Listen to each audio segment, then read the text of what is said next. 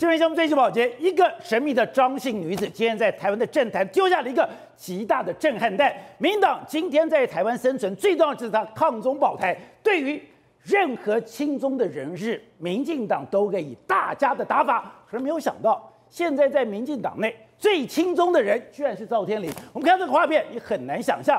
一个神秘的女子，哎，她怎么来的？她到底是谁？她为什么可以认识赵天林？她跟赵天林到底交往多久？赵天林到底给她了什么东西，让她可以这样的始终跟了他十年，而且呼之即来挥之即去，跟他走了大江南北，连日本都去了。这个女的到底有什么样的魅力？而赵天林到底之间有什么样我们不为人知的一个故事，让这件事情持续了十年？刚刚讲到是，你今天如果是外遇，你本来就要受到打法，而你外遇的对象居然是一个神秘的中国女子，而赵天林又刚好是最重要的国防委员会，这中间有牵连吗？还有？赵天林到底吃了什么药？你居然敢这样子公开跟他这样拍照，而且跟他公开这样的往来，在这样的公开交往的过程里面，到底有什么样的资讯流出去了呢？好，我们今天请到了编辑大方首位的财经专家黄教授，你好，大家好。好，这是美岛电子报董事长吴子嘉，大家好。好，第三位是资深媒体姚维珍，大家好。好，第四位是资深媒体吕一峰，大家好。好，第五位是资深媒体王瑞德，大家好。好，第六位是资深媒体人张宇轩，大家好。好，是哦，那我吓坏了，哎。民进党真的搞亲中哎，还真的亲下去哎。对，当我们看到画面哎，是一个神秘的女子，我觉得最怪的是哎，她居然是凭空而降，她是天上掉下来的礼物。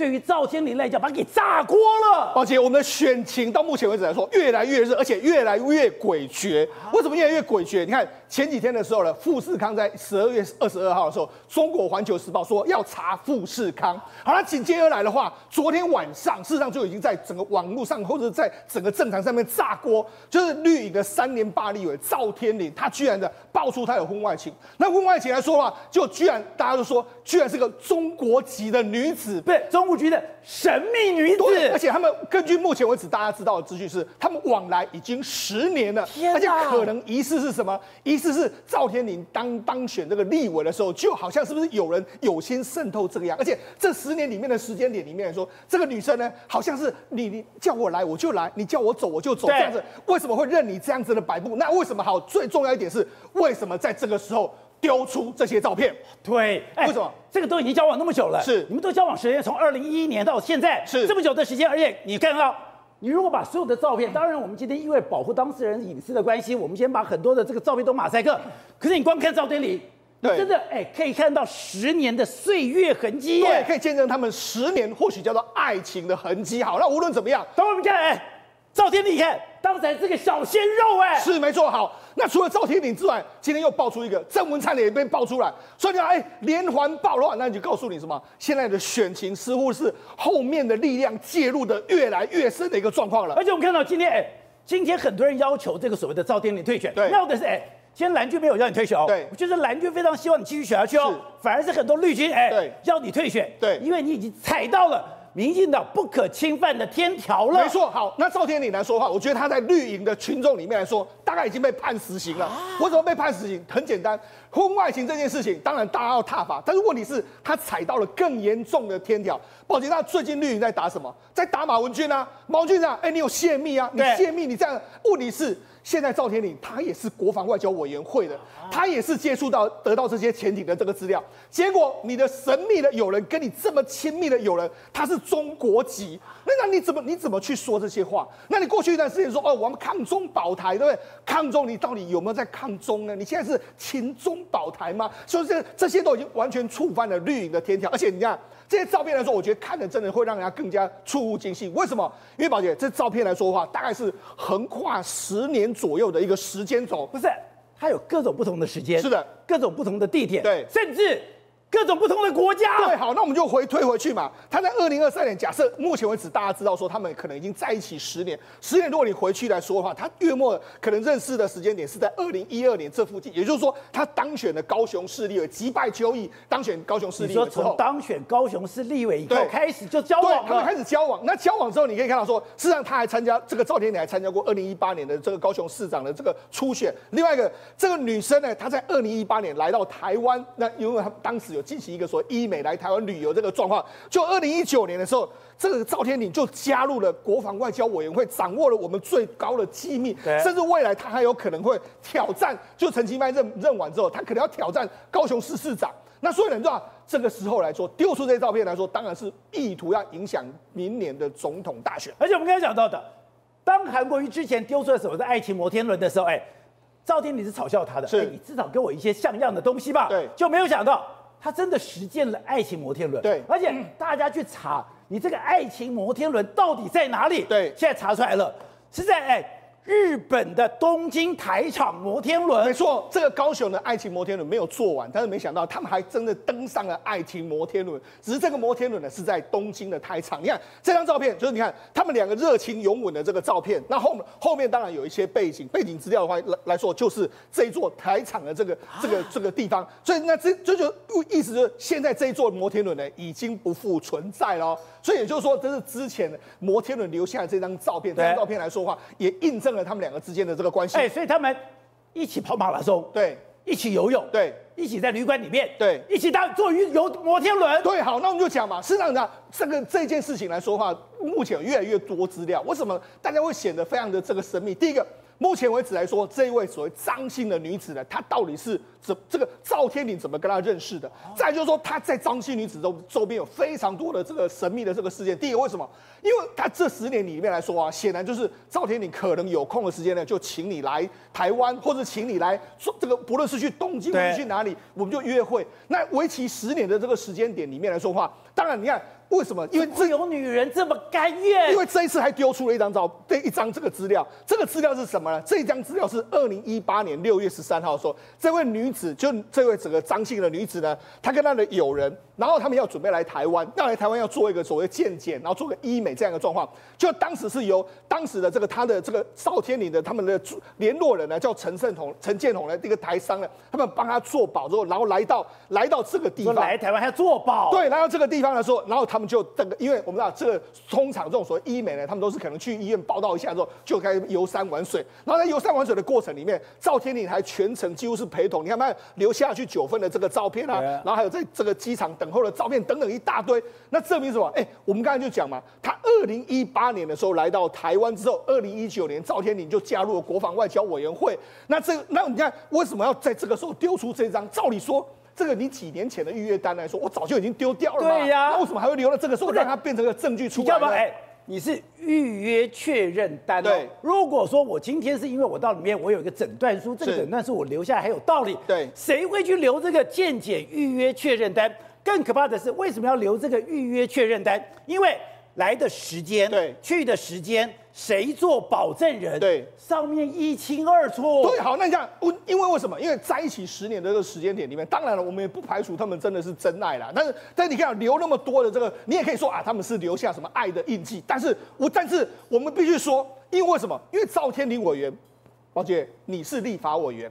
你是中华民国一个堂堂的一个重要的政治人物的时候，你怎么连这种 sense 都没有？没 sense，没有 sense。第一个，他是中国籍的时候，宝姐，你第一个就要想到说，是不是有心人士要来渗透我？真假的？哎，他是间谍，有可能是这样。你要你要你要留意这一点。再来就是说什么？你怎么会留下那么多的这个证据呢？对不对？你看，包括说这样拍这个情侣照的这个照片啦，然后还包括喝交交杯酒的这个照片啦，然后还有包括说你看穿着泳装的照片啊，然后有这个女子的捧脸的这个照片啊，然后还有两个一起可能坐飞机，还有坐车子的这个照片啊，甚至还有这一张这个马拉松的这个照片啊。宝剑，如果你仔细来看，我们如果假设这位西姓女子来说的话，她是意图不轨的话，你看这些照片的时候呢，宝剑，那第一个时间点会联想到什么？是不是有点类似是什么情报人员的这个这个所谓这个证据？就说哎，你看我已经渗透完成，我全部拍，我跟这个这个委员来说非常的亲密，全部有拍照。我们去了什么地方？而且如果尽量是有时间点，因为这件衣服被他认证是二零一一年嘛，他去跑马拉松的时候的照的这个衣服嘛，所以他事实上很多照片就你可以证明到说。如果真的是为什么人家就说赵天麟委员实在是太不小心？第一个，除了他是中国籍的这个这个人员之外，你当时你是在婚姻状态之中，婚姻状态之中你还留了那么多的照片，你显然是不但是你现在就有人说你实在是不但没有警觉性，而且又很蠢，然后又不知道怎么去做那些相关的这个事情嘛。所以我们看到，哎，今天很多绿营的这个所谓的这些不管什么，他们的这个所谓的 KOL，对，等于说他们的意见领袖是。觉得完全不可思议，我们现在不知道抗中保台吗？我们现在不知道对中国提高警觉吗？对，现在不是讲了还搞了一个黑熊学院吗？是。你怎么会这么大意嘞？对，好，那今天张天麟委员当然还有两分钟的出来的快闪的这个记者会，但是无论如何，现在为止来说，因为他自己营造了这个爱妻的形象，还有爱家形象已经崩塌。那不止这样子，现在立委，你看现在周玉蔻马上就要求他。立刻退出立委的这个选举，那连扣扣姐都出手了。好，那除了这个之外，陈陈其迈也说行为很不应该，赵天麟应该亲自的这个检讨立委布局，不要审慎评估。所以他言下之意来说的话，可能也是要求他这个退选的这个状况。那当然了，赖清德显得是特别的尴尬。为什么特别尴尬？因为好不容易抓到马文君了，那抓到马文君事件之后，他们最近造势大打特打这个马文君这个牌嘛，不是？现在那个赖清德不是下了一个军令状吗？是。全力攻击马文君。对，但是问题是你攻了，现在因为赵天麟这个事件之后，你完全好像一个棉花糖打到人家手里。为什么？你看他在十月十五号的时候，这是在高雄的这个聚会里面来说，这个你看他就说，哎、介绍赵天麟委员，护国立委，护国立威，然后他就说，找这个、这个这个这个所谓赖清德就说，面对台湾威胁啊，这个他们的军机啊，他们的这个战舰不断的来台湾啊，那那这个时候呢，国防外交委员很重要，因为什么？因为我们未来的潜舰很多都跟这个有关嘛。那这时候他的召集委员显得更加重要，那是谁呢？那就是那这个赵天林委员啊。就比如赵天林委员，你现在被人家爆出来说，你跟中国籍的女子这么多年，宝杰，为什么我们说这个时代不应该？第一个，中国籍你掌握那么多重要的资讯，就算是你泄露了一句话或者什么来说话，宝杰。这都是非常非常珍贵，你难保你不会讲出什么话，你这蛛丝马迹，这都是非常重要。就没想到，哎，一个民进党他举举着抗中保台的这个政党的时候，就没想到你的立委，而且是你是国防外交委员会三连霸，未来准备要当高雄市这个可能会竞选高雄市市长的，而且可能胜选的赵天麟，你居然搞这种飞机，当然所有绿营的民众是没办法接受的。董事长，哎。我就看到这个新闻，我都昏倒了。刚才讲说，哎，居然凭空而降，我就觉得太厉害了。十年的时间，哎，居然媒体都不知道。十年的时间你跟他交往，而且这十年的时间，哎，你上山下海去游泳，等于说去摩天轮，你什么地方都去了。就这件事也可以瞒得住，瞒住。刚刚讲，你看啊，从赵天麟身上都可以看到那个岁月的痕迹哦。经过这么多年，然后其实都没有爆，今天突然的爆开来了。这个女的太神秘了，她到底是谁？他到底从哪来的？他怎么认识赵天林的？那这中间有怎么样的交往？竟然全部都是谜。不，现在刚刚今天我们的同选区竞争立委的这个台独大佬郭背红今天讲了，郭背红说，哎，说这赵天麟搞这玩意之后没多久就进入国防外交委员会啊。郭背红说的，他就直接讲赵天麟，就是等于赵天麟本身旁边就是匪谍嘛，啊、这就是共谍亲、共谍渗透嘛。二零一八年，这个女生在她的助理保证之下来到台湾进行医美跟所谓的健检，第二年。赵天麟就加入国防委员会了，这个是郭背红先生的讲法嘛，对不对？然后第二个很简单，他多次进入台湾这十这近十年当中，然后有很多次听说都是在有特权跟压力的情况之下才能够得到，能够能够才能通关嘛，否则的话根本不能来，怎么可能有那么密集的方式能够来？所以所以赵天麟用了他的立委的特权，让这个这位小姐能够顺利抵达台湾跟他幽会嘛，对不对？第二个事情，那第三个事情。搞那么多年，怎么没人知道？这次才被人知道啊？对，对不对？这个事情，对，他们是公开的，半公开拍照啊。对，那这到底怎么回事呢？我就所以这个东西不是，而且你刚刚讲说赵天麟怎么会愿意让他拍照？赵天麟是可能乐意跟他拍照，他乐意，而且我不怀不排除赵天麟为了这个长久长达十年的爱情的地下爱情，他把这些照片也都把它珍惜的放在电脑里面嘛，这件事。这个怎么可能是从突然间飞完飞来一张照片呢？对，所以跟着这些珍惜的这些的恋爱照、恋恋情的照片的记录，就要被人家不知道被谁丢出来。你说赵天磊，你不但拍照，你还自己保存起来？他，我不认为赵天麟在过程中有任何的顾虑。你看他有顾虑吗？没有，他很大方嘛，对不对？所以这个大方到能够维持十年，实在不简单，你知道吗？可是就这个大方，让所有民进党支持者觉得不可思议啊！对，所以这个东西，而且是赵天麟，对啊，因为赵天麟是一个有前途的明日之星，他明年有机会高雄市长哎，对，就高雄市长的 candidate。所以我刚刚讲，也不排除是民进党内人搞他，对不对？然后你看到陈吉迈今天马上讲话了，陈吉迈说要怎么样，布局也要审慎评估啊，什么意思啊？对。退选，叫退选嘛。这陈其迈第一个出手要退选了，那为什么陈其迈要他退选呢？我就看我也不太懂，因为陈其迈是个温和派人物啊。陈其迈突然间要砍他，对，所以我觉得这里面的痕迹也也也，然后这个赖清德还讲的比较客气啊。赖清德意思就是说，你自己的事情自己去担嘛，对，对不对？而我今天也特别问了一位民调专家，为了我们戴立安，我说这个对赖清德的那个选情影响怎么样？他认为选情影响不大，不大，因为这是个人行为嘛，对不对？所以而且这个东西，所以我刚刚讲的，这也不排除有民进党党内的斗争在里面，你知道吧？当然，更重要的就是赖清这个呃，主要是我认为赵天麟本身非常 enjoy 这个整个的过程。你看的情况就是他没有避讳嘛，对，所以那个这个里面或许真的是我们在刚刚在录影在开播前，我们的这个在讨论到，真的是一段非常令人珍惜的出热粉，也不一定啊。宇轩，你长期观察这个赵天麟，哎，他真的这几年来他对中国的态度耐人寻味吗？是宝雷哥，其实赵天麟呢，我要帮他澄清一下，他向来都是所谓的亲中派，他是亲中派，呃，至少是和中派。我举例给各位听嘛。过去赵天麟在二零一五年的时候，曾经在海基会期间，那个时候他担任董事，跑去哪里？跑去河南，跑去陕西参访，而且还说，哎、欸，这个两岸之间多多交流是好事啊。各位，你这样听觉得乍听之下没什么，但你仔细想想，民进党作为一个高雄的政治人物，胆敢讲出来这样子的话，代表他是有他的底气，而且他对于中国是有一定的善意的。所以他二零一五年担任中国呃民进党中国事务部主任的时候。就以海基会董事随团访问中国郑州、洛阳，而且去看过富士康，对，没有错，而且还跟谁？还跟海协会的陈德明对谈哦。所以他是以海基海协会代表是什么？双边善意的交流。但关键是落在二零一八年。二零一八年为什么关键？因为第一个是这个女子来台被遭到揭露这个时间嘛，见检的时间。那个时候蔡政府有一个策政策，这个政策叫做说，我们严格限制来自大陆的自由客来到台湾。那时候要进行一个叫做人身审查，哦，这个审查非常严格，甚至堪称比说连陆客来说，我们来台湾搞的好像我们在查户口名簿一样，这么严格。为什么我要讲这件事情？因为各位，你不觉得怎么想怎么奇怪吗？为什么一个来自大陆的女子，来自中国的女子，竟然来到台湾做医美，要有保证人？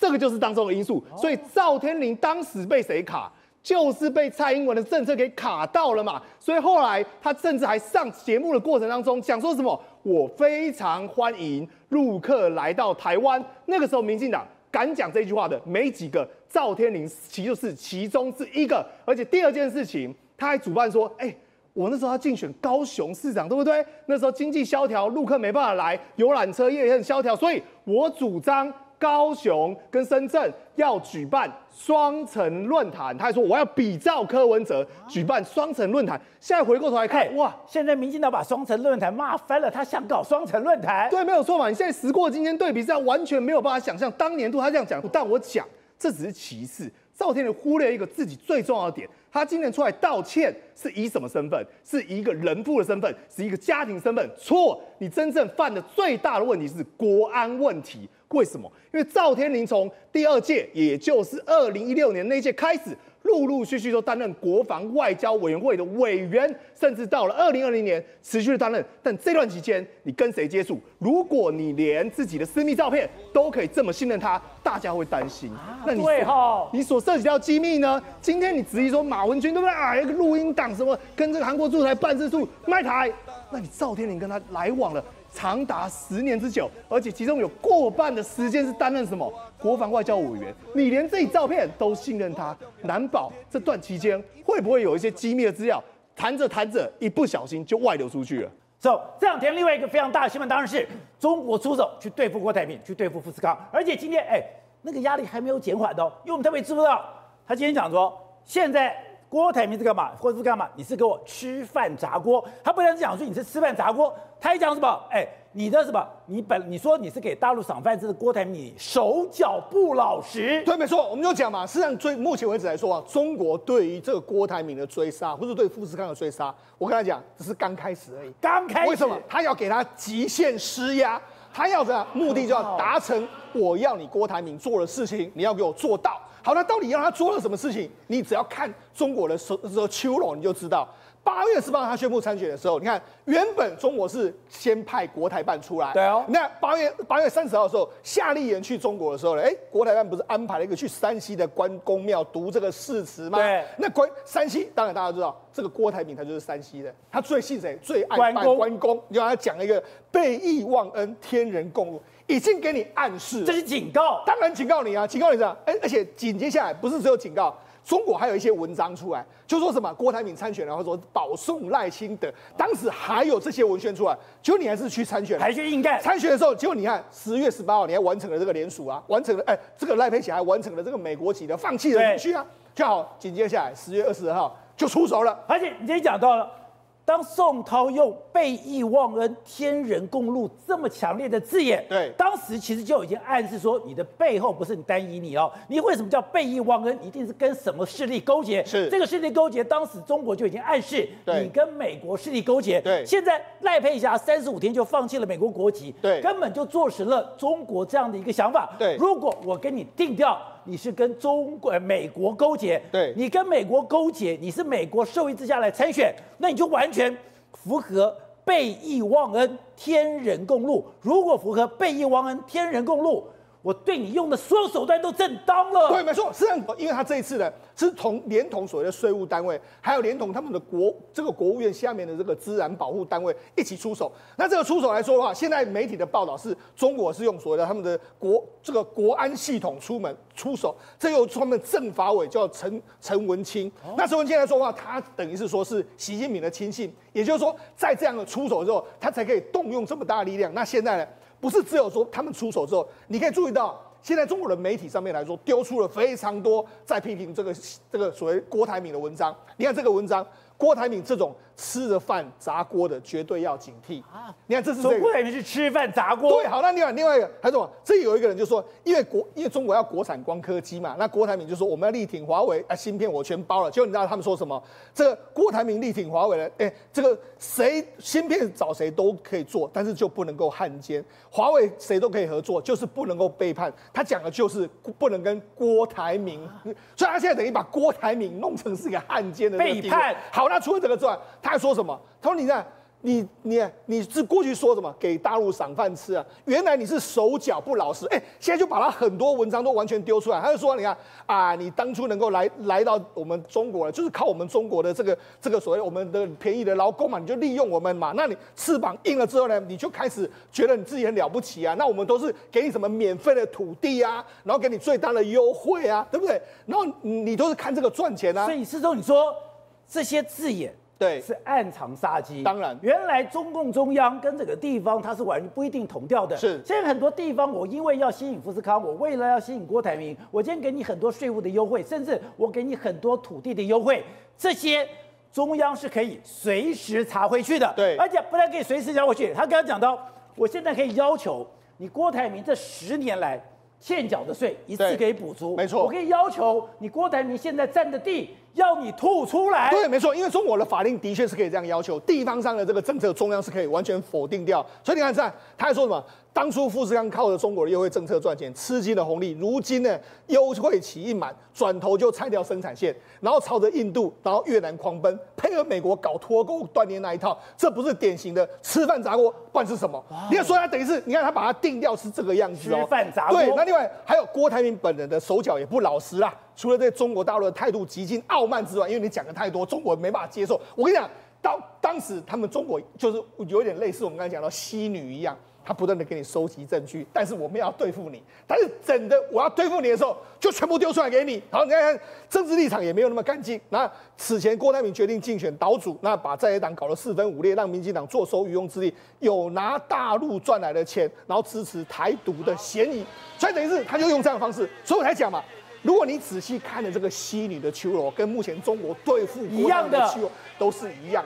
过去大家恩爱如洗的时候，照片只要让你拍都没有关系，让你这个嘴巴占我便宜都没有关系。但是等到翻脸，我要对付你的时候，我就那些过去的甜言蜜语都是变成是毒话，变成是毒箭，一箭一箭的射向你。那现在的郭台铭呢？我觉得他现在就处在一个中国大陆绝对不是要红海的答案。你红海跟我讲的再多，那都不是中国大陆要听的。中国大陆要听的绝对是你郭台铭，你的答案是什么？好，所以董事长。所以刚刚讲的，没有想到说现在你直接就判断，这个绝对不是这样讲，他现在是什么？现在是江苏、河南，包括的湖北，包括广东，哎，四个省市全部查，而且四个省市查里面，有的是用税务来查，有的是说自然资源，也就是我查你的土地。而且昨天我们也提到说，原来你的地方是可以给你免税，我是可以在土地招标上给你优惠。可是如果中央不觉得不可可，我可以否决，不但可以否决，我还可以倒查，那不就要了富士康的命吗？首先第一点哈，目前的媒体的报道是《环球时报》，《环球时报》昨天有一句关键话，他说依法啊，然后这几个省在查。那《环球时报》的依法当然不是地方的法嘛，因为中央中央法嘛，就是很非常简单的一个逻辑了。然后第二个呢，这个事情一定是中央对台工作小组拍板定案嘛，那。因为所有跟台湾人对，或是台商有关的东西，不管是谁主办，一定要有台办的参加。对，就是那最高单位就是中央对台工作小组，小组长是谁？谁？是习近平嘛？啊，所以很这个非常简单一个道理。中央对台小组的小组长是习近平。对，那副组长就是呃王沪宁嘛。啊，所以你就知道他的权力架构。那这个事情。当然就是对台小组拍板定案，才有可能做到所谓的跨省市的处理。对，因为跨省市属于中央处理嘛，好不好？我们就这个背景讲完了。对，就是说是哪个部哪个部不是很重要，一定是国务院处理。我们要理解这个事情是呃这个程度。好，那第二个来讲的话，一个很很奇怪的事情，你会发现在这个整个的目前这一波选举二零二四选举当中，郭台铭对两岸部分的论述跟投入最深。甚至于讲到金门协议要和平协议了，他的那种那种亲中的那种概那种那种概念或者情怀，是所有四个人里面最重最深的，最对中国最友好的，对对不对？所以怎么看，我们都认为说，应该第二个他是大老板，他是影在中国的排这个外销的业绩里面是前三名的大老板，对对，所有的 他都是外销第一名嘛。好，大家讲到。中国二零二零年外贸出口 top ten hundred，等于说一百个，刚刚讲到，包括红富锦啦这些东西，红包括红富锦，只要有红字头的都是他。对，所以应该来讲的话，他是最亲中，对不对？对中国影响力最大，所以他跟应该跟中国大陆的关系特别良好，对，对不对？那怎么会突然间第一个就是搞他呢？这个是很奇怪的一件事情，表示什么事情你知道吗？什么事？表示他在选举过程当中没有沟通嘛，啊，对不对？你老郭在过程当中没有跟中，没有跟习近平本人或者习近，因为他的层级一定很高。哎，刚刚讲到，我用背义忘恩、天人共怒的字眼都出来了。我跟你讲，讲坦白一点，郭台铭在大陆要交往的话，一定是高于宋涛啦。啊，部长才不在郭台铭的。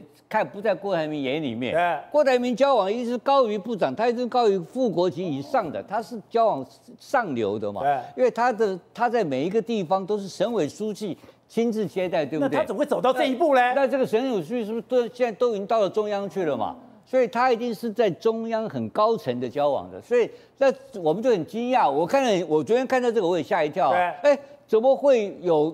现在是大中国大陆跟他唱反调呢，是还跟他警告，不是唱反调，是下杀手。对，警警目前是警告，目前到警告的阶段，还没有杀嘛。你看到罚单就知道杀了嘛。所以这警告就是表示第一个你中间沟通不良嘛。你那么多啊亲中的作为出来之后，包括金门协金门的会谈等等，他捐了好像几千万美金要在金门成立一个基金会嘛，都是要促推动两岸交流。